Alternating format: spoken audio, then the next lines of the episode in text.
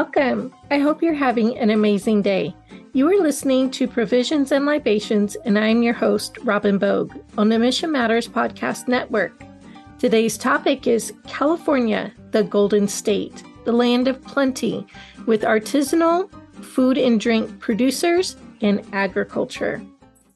Today, I am sharing with you what I have learned as a star agent for the state of California. It is a program that I went through, and um, I learned all about the state and what it's known for geographically and um, what it's just kind of the history and evolution of it since we became a great state. I learned so much about it that I thought this would be a great podcast because of what I did learn. I had no idea some of the locations that were on the state where they had been. I spent more of my childhood in Northern California, going to San Francisco, going to Sacramento, Lake Tahoe, and being on the Central Coast.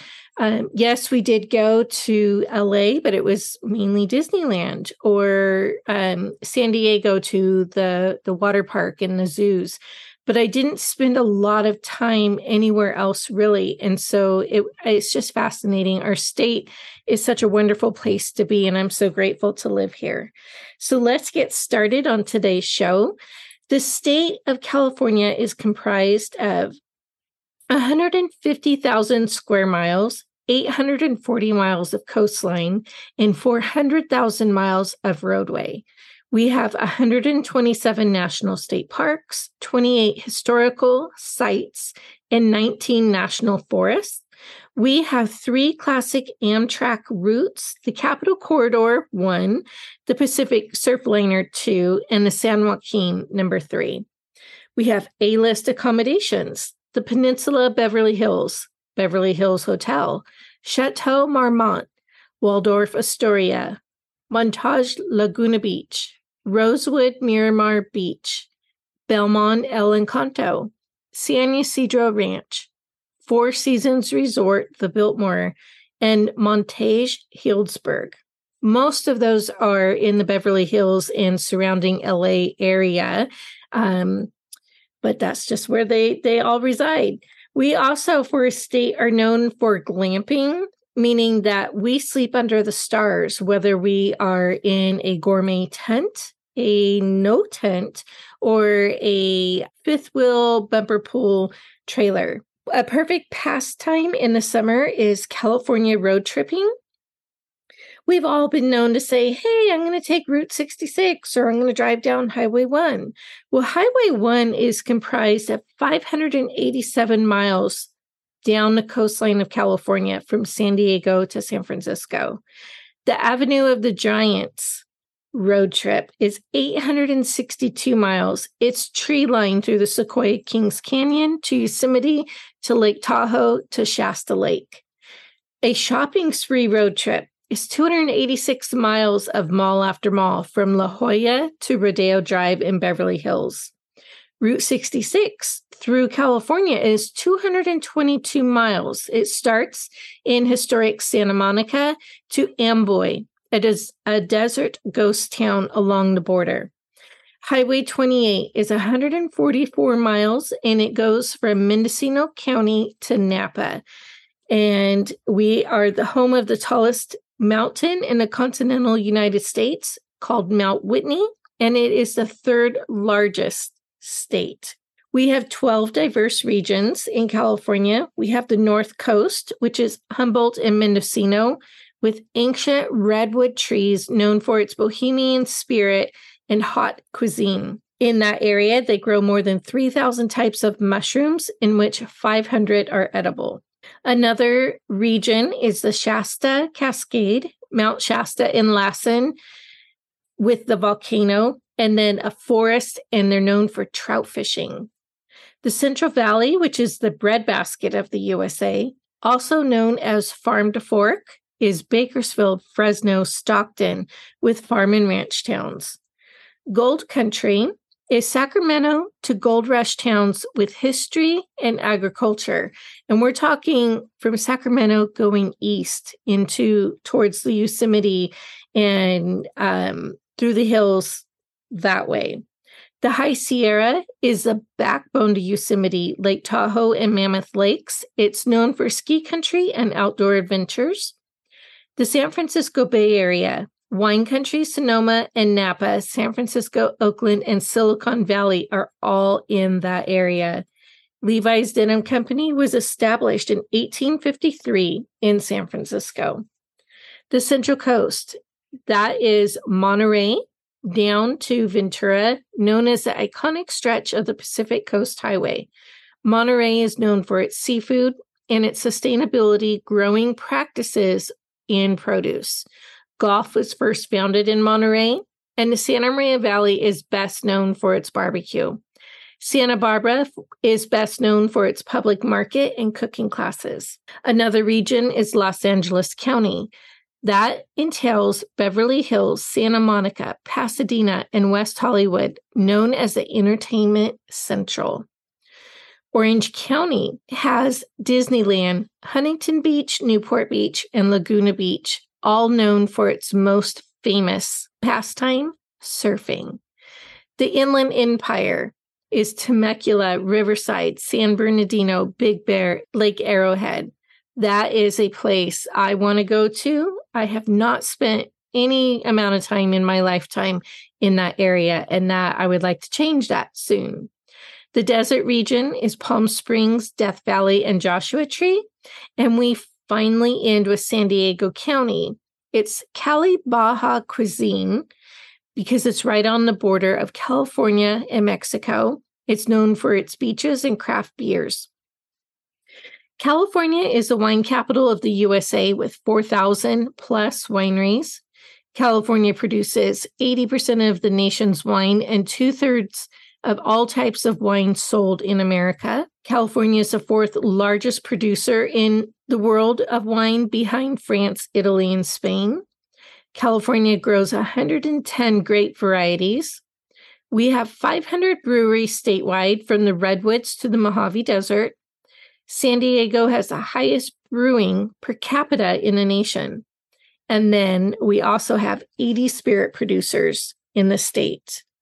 Now, so for some interesting facts about California's agriculture, meaning our food and drink, our um, what we grow and what we eat and what we export out for other countries and other states to be able to um, add to their their diet.